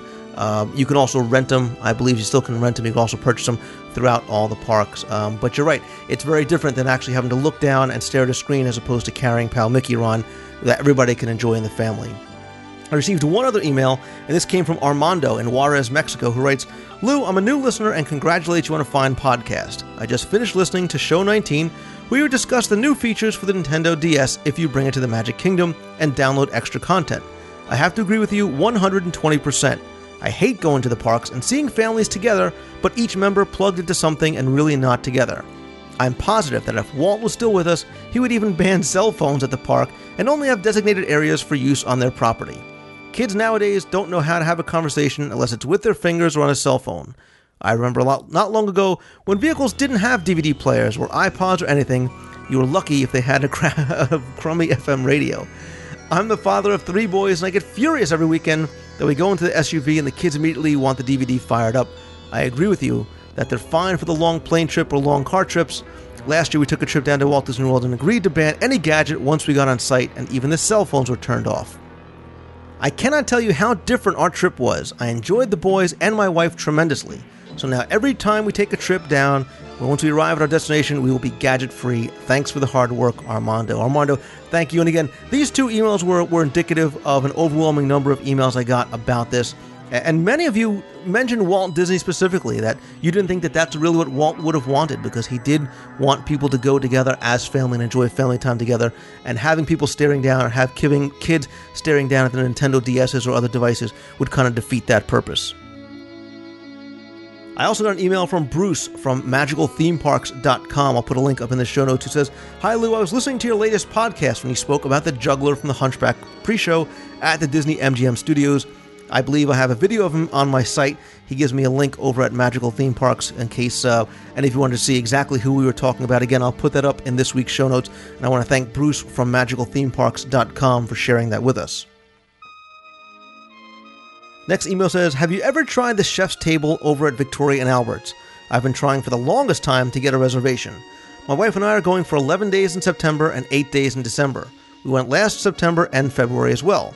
Every time I book a vacation, I wait exactly 180 days before I arrive, start calling every morning at 7 a.m. to try and book the chef's table.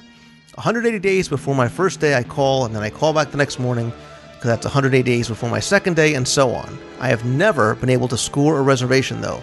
The cast member says somebody just beat me to it every single time. Just wondering if anybody knows some secret way to get the popular table. Love the podcast, especially the rumor mill. That's from Ryan in Manchester, New Hampshire.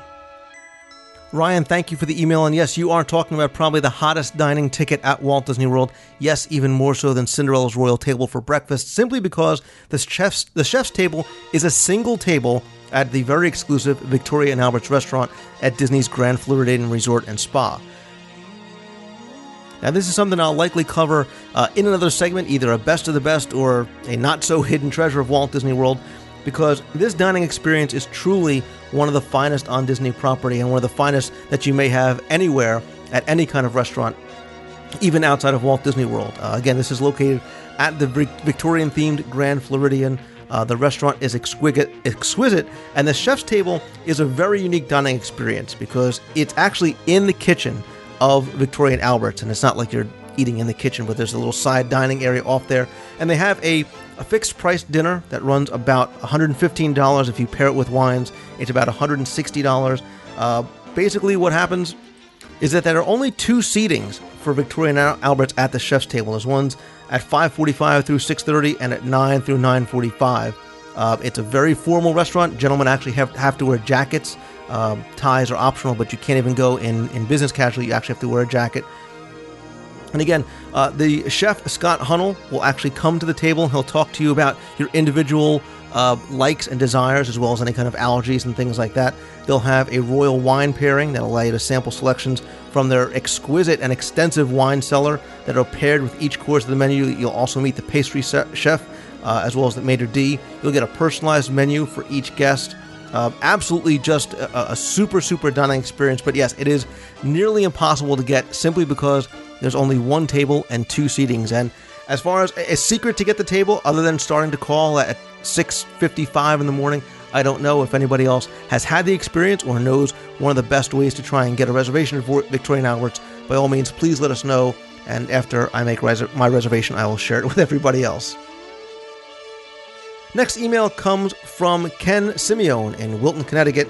Uh, I also received similar emails to this one from Joe Hurley, Ann Mack, Franklin, and Mario. And uh, Ken basically asked, he goes, said, several years ago we purchased a brick in front of the Magic Kingdom. It seems that there is not anyone maintaining him. So I'm not sure if there was an expiration date on them. Do you know if these bricks are for life or do they expire?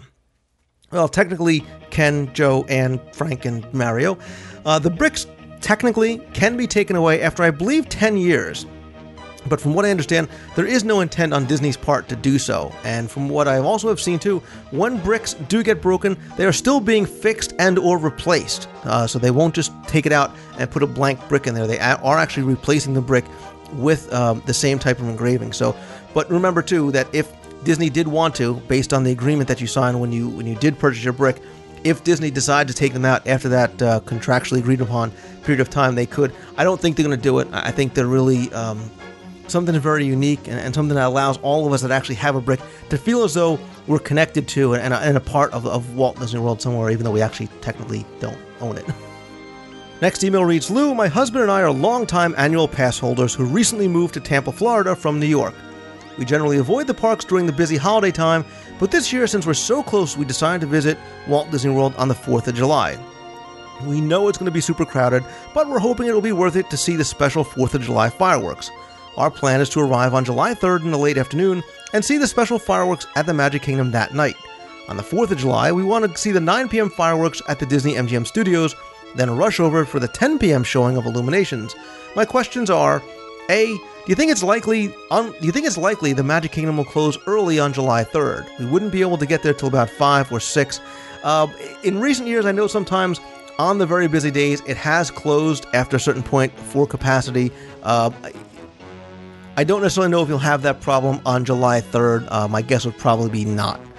Second is do you think it's possible to watch the fireworks at the Disney MGM studios and still get over to Illuminations before it starts? I know we won't get a prime viewing spot, just want to make it to World Showcase in time. Hmm. That one might be a little bit tougher. Uh, the fireworks on the 4th over at the Disney MGM studios will take place at 9 o'clock. Um, and Illuminations is going to take place, like I said, at 10. Um, you also asked for any recommendations on where to watch the fireworks at the studios. The natural choice is near the entrance so we could make it out of the park quickly. That's probably what I would have said. But in case we decide not to try to get to Epcot, what's the best place? All right, well, first of all, trying to get from the studios to Epcot might be tough. Um, you know, if you do stand near the entrance, say the fireworks end at 9:20 by the time you maybe walk your way over. You might be cutting it close, um, assuming that they're actually still allowing people in through the uh, international gateway. You might very well be able to do it. Otherwise, you could also walk to the boardwalk, and at least you can see kind of the tops of the fireworks from there. From there, but you um, you might be able to get at least to the international gateway to be able to see them. Now, notwithstanding you trying to get out of what will be a very, very crowded park that night, uh, if you weren't going to try and make your way over, I'd say maybe try to stay to the left uh, front of the Sorcerer Hat and if you're going to stay, you know, that's a great place to stay just to view it. And if you're not and do want to try and get out, you might be able to kind of, you know, hurry through the stores instead of trying to walk down uh, Hollywood Boulevard to the exit. Maybe you can get a water taxi over to Epcot. Um, but again, I think that's going to be real, real tough just because of the um, the amount of the crowds and the time you're talking about. And uh, she finishes up by saying, "I listened to about a dozen Disney podcasts, but enjoy yours by the most by far. Thank you."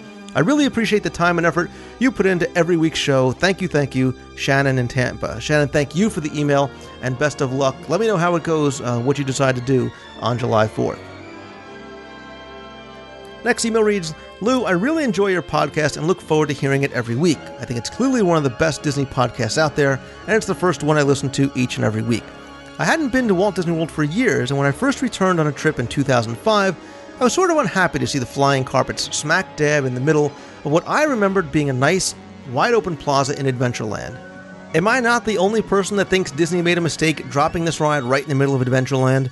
I seem to remember years ago when I could sit down by a counter service near the tiki room and enjoy a cold beverage and do a little people watching. Now, not only is my nice plaza gone, but they've created a serious traffic bottleneck. And this doesn't even get into the merits of the ride, which I think is a typical Midway ride at best. What were they thinking when they added this ride, and shouldn't it really be in Fantasyland? Why do you think they felt the need to add the ride?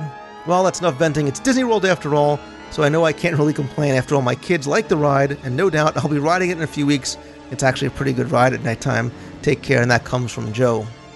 Joe, I think you make some valid points, and we all know what an nostalgic guy I am, and, and I feel the same way about how that changed the landscape uh, and the kind of the look and the feel of Adventureland. And while I think some people might say that it was all out taking advantage of a wildly, wildly popular film franchise at the time, I was actually a huge fan, I still am, of Aladdin myself.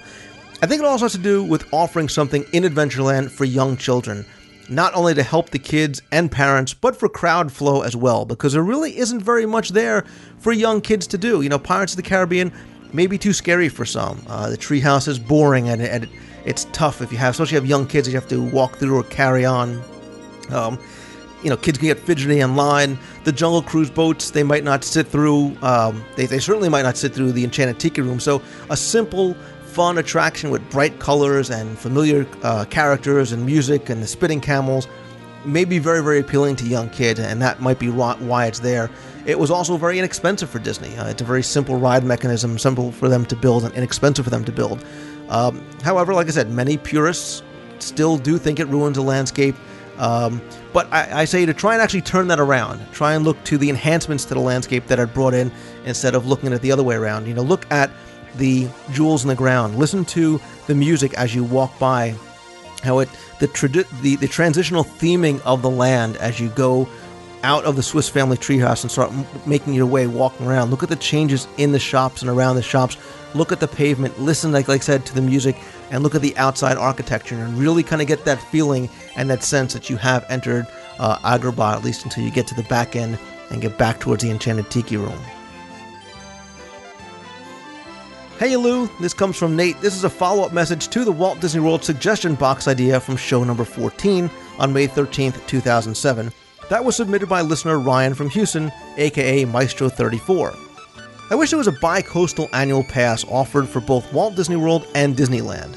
Personally, as an East Coaster, I've had occasions when I've considered the purchase of a Disneyland annual pass during visits to California, but haven't gone for it due to the uncertainty of knowing whether or not I'd get all the way back there in a given year. Knowing that I'm holding an annual pass would give me a stronger push to make that happen. But as it is, Walt Disney World's much closer to my home, and I'm much more likely to simply maintain that annual pass and not go to California so often. I've got a number of West Coast based friends who are in the opposite situation, and again, that comes from Nate. Nate, I have to imagine that there's probably not a huge percentage of Disney fans that go to both, uh, you know, Disneyland and Walt Disney World on a really regular basis, or at least maybe semi regular basis. But I actually received probably five or six similar emails this week asking about Disneyland and Walt Disney World and the possibility of uh, bi-coastal annual passes and, and how the Disney Vacation Club might factor into this if Disneyland builds a Disney Vacation Club membership. And uh, the, the, the, overwhelming consensus seems to be that uh, if there was this kind of pass, it really would be a strong incentive for guests to go back and forth. And, and someone actually called it you know, park leaping as kind of opposed to, uh, to, to park hopping, and and I seem to agree. I think it really uh, having that pass might actually motivate me and other people to try and get out to Disneyland more often than we would otherwise, knowing we'd have to go out and buy individual tickets for each day that we went to the park. I received another email suggestion from a listener who says, My family and I just got back from our fifth trip to Walt Disney World. We love visiting WDW but have a critical comment for the mouse. On almost every trip, we experience room key park ticket problems. Cast members have reported that electronic devices can interfere and demagnetize these cards. Most visitors have cell phones, wireless radios, cameras, video cameras, pagers, MP3s, etc. on their person. I've also been told by cast members that WDW purchases cards that have lower magnetic fidelity. It can be a real pain to make repeat trips to guest services to get a new card. Also, on our last trip, the cards worked at the entrance turnstiles but would not work in the FastPass machines. Look at the PhotoPass system and the two dimensional barcode on the PhotoPass card. Why not go to a similar system for park tickets? I'd be interested to know the failure rate on the PhotoPass cards, I guess, versus the magnetic stripe on the tickets. Or, better yet, just buy a better quality magnetic card media. I'd gladly pay more for a card that could be relied upon. Keep up the good work, and please bring this up next time you have dinner with Bob Iger, haha. And that comes from John Keeler. John, thank you very much for the email. This has been a long standing complaint among guests that there is a relatively high failure rate among the, the swipes and the cards, and, and, especially with annual pass holders. And it's always been begging the question why do people that stay at resorts and, and have their uh, key to the world cards get a plastic card, get an annual pass holder that will likely use it more times during the year than the person who's there for a three, four, seven day trip? Only get those those kind of flimsy paper cards that once they get wet or once they get bent need to be replaced. I've gotten a variety of different answers, um, everything from the amount of information that needs to be stored on the magnetic strips versus the cost of the cards versus the paper cards. Uh, nothing ever really seemed to um, be a sufficient answer, but I think your idea about the, the barcode on the card is very, very good. And my only question is I don't know if the information on those strips ever gets updated. I'm kind of out of my element here talking about it. If somebody has a better idea of exactly what goes on and what's put on and off the card, and if that barcode system would work, by all means let me know. But I, as an annual pass holder, I know would love to see the hard plastic cards, and you're right, some sort of system to make the cards a little bit more reliable and a little bit more durable. Our final email this week comes from Holly P., who writes On one of your past shows, you mentioned about Epcot turning 25 this year, and that got me to start running down memory lane. I found old photos of Epcot in its early year, and even found a tape of me doing the green screen Dreamfinders School of Drama. While my memories of certain portions of the park are clear, there are a few that are foggy. My question is actually a two part question, both dealing with Communicore and Innoventions. First, my mom claims that there used to be a place in the Communicore building where a robot would look at you and then sketch your picture. She claims to have this picture somewhere, but I can't remember that at all. If it was in Epcot, where was it and what time period did it exist? Um, again, I had hoped to get to this email last week. We did cover this in the our Communicore segment, but you're right, it, it actually was in Communicore. And if you do have that picture, I would love to see a copy of it and just kind of give an example of exactly the kind of picture the robots were able to draw. Second, I have this weird memory of around the time Communicore got a huge makeover, walking into one of the buildings and there being row after row of video game systems. I remember being so excited, as video games were never allowed in my house, but when I asked my mom about this, she doesn't seem to remember it being there. Love the show. Look forward to listening to future podcasts. Keep up the awesome work. Again, that's from Holly. Holly, you're right. And uh, many times throughout Communicore and now Innoventions history, there have been video game systems, and actually in Innoventions right now, on that road to tomorrow, there is a, uh, a, a, section of the wall which is pretty much lined up with Sega video game consoles. It's right near the Segway thing, and where you can get the um, the character photo with the um, if you have a Disney Visa, you can get the, the character uh, photo spot. But you know, it's funny because you mentioned the Dreamfinder School of Drama, and that's something I had forgotten about for a long, long time. And that was actually over at the ImageWorks, and that was in the second floor when there actually was an operating second floor over at the Imagination Pavilion. And it, was in the ImageWorks, which, which they called a creative playground of the future, and they had all these very, very cool interactive exhibits. And one of them was the Dreamfinder School of Drama. And basically, like you said, through the green screen or chroma key video, you would act out a couple of different, uh, a variety of different scenes, and it could be anything from um, westerns or science fiction or fantasy films, things like that. They were called things like The Daring Deputies and The Return of Sagebrush Sam, Acrobatic Astronauts and Galactic Getaway, and Enchanted Travelers, Wily Wizard, and The Cranky Kings. And you would basically act this out, and I guess they were able to give you a videotape of it. I remember being up there and wanting to get picked um, as a kid to act in one of these things, but there was a lot of stuff up in ImageWorks. There was the stepping tones and the sensor maze and the, uh, the, the, pin tables, which, were which I thought were very cool. And we're going to do a uh, a piece on you know, um, imagination as part of our Epcot retrospective series, where we'll, we'll talk about this some more. But um, yeah, th- thanks for bringing back that memory of something I hadn't thought about in a long time, which was the the School of Drama, and hope uh, we were able to answer your questions and bring back some memories for you last week on the Communicore segment. And remember, if you have a question, comment, something you want to talk about, by all means, please send me an email. You can send that over to lou at wdwradio.com. If you also want to call and leave a voicemail, you can leave that at 206 202 4WDW.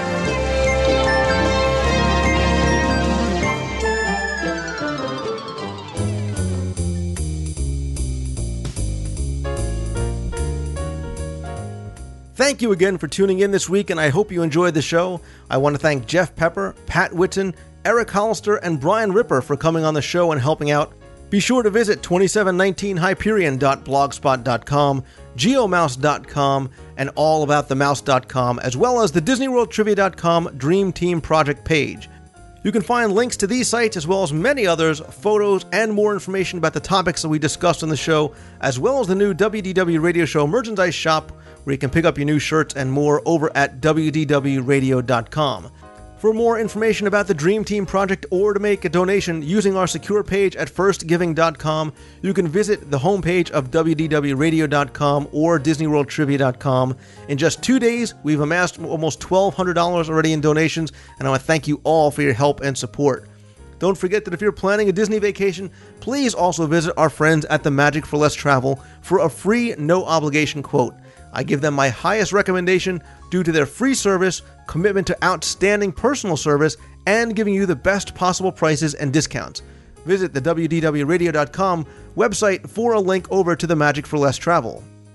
On upcoming shows, I have more fun Disney scene investigations with Jeff Pepper, vacation planning information with the help of some other special guests, more trivia, your email, our ongoing contests, fact or fiction, more of the seven wonders of Walt Disney World, and so, so much more. Don't forget that I still want the show to continue to be interactive, so please email me at lou at wdwradio.com or call the voicemail at 206 202 4WDW. Come by our fun and friendly forums at DisneyWorldTrivia.com for discussions about all things Disney. And of course, if you like the show, please help spread the word. Your votes for the show and reviews on iTunes continue to be very, very helpful and very much appreciated. So thank you very much. Thank you very much again for tuning in this week. I really appreciate you coming back and listening. Have a fantastic week. See ya!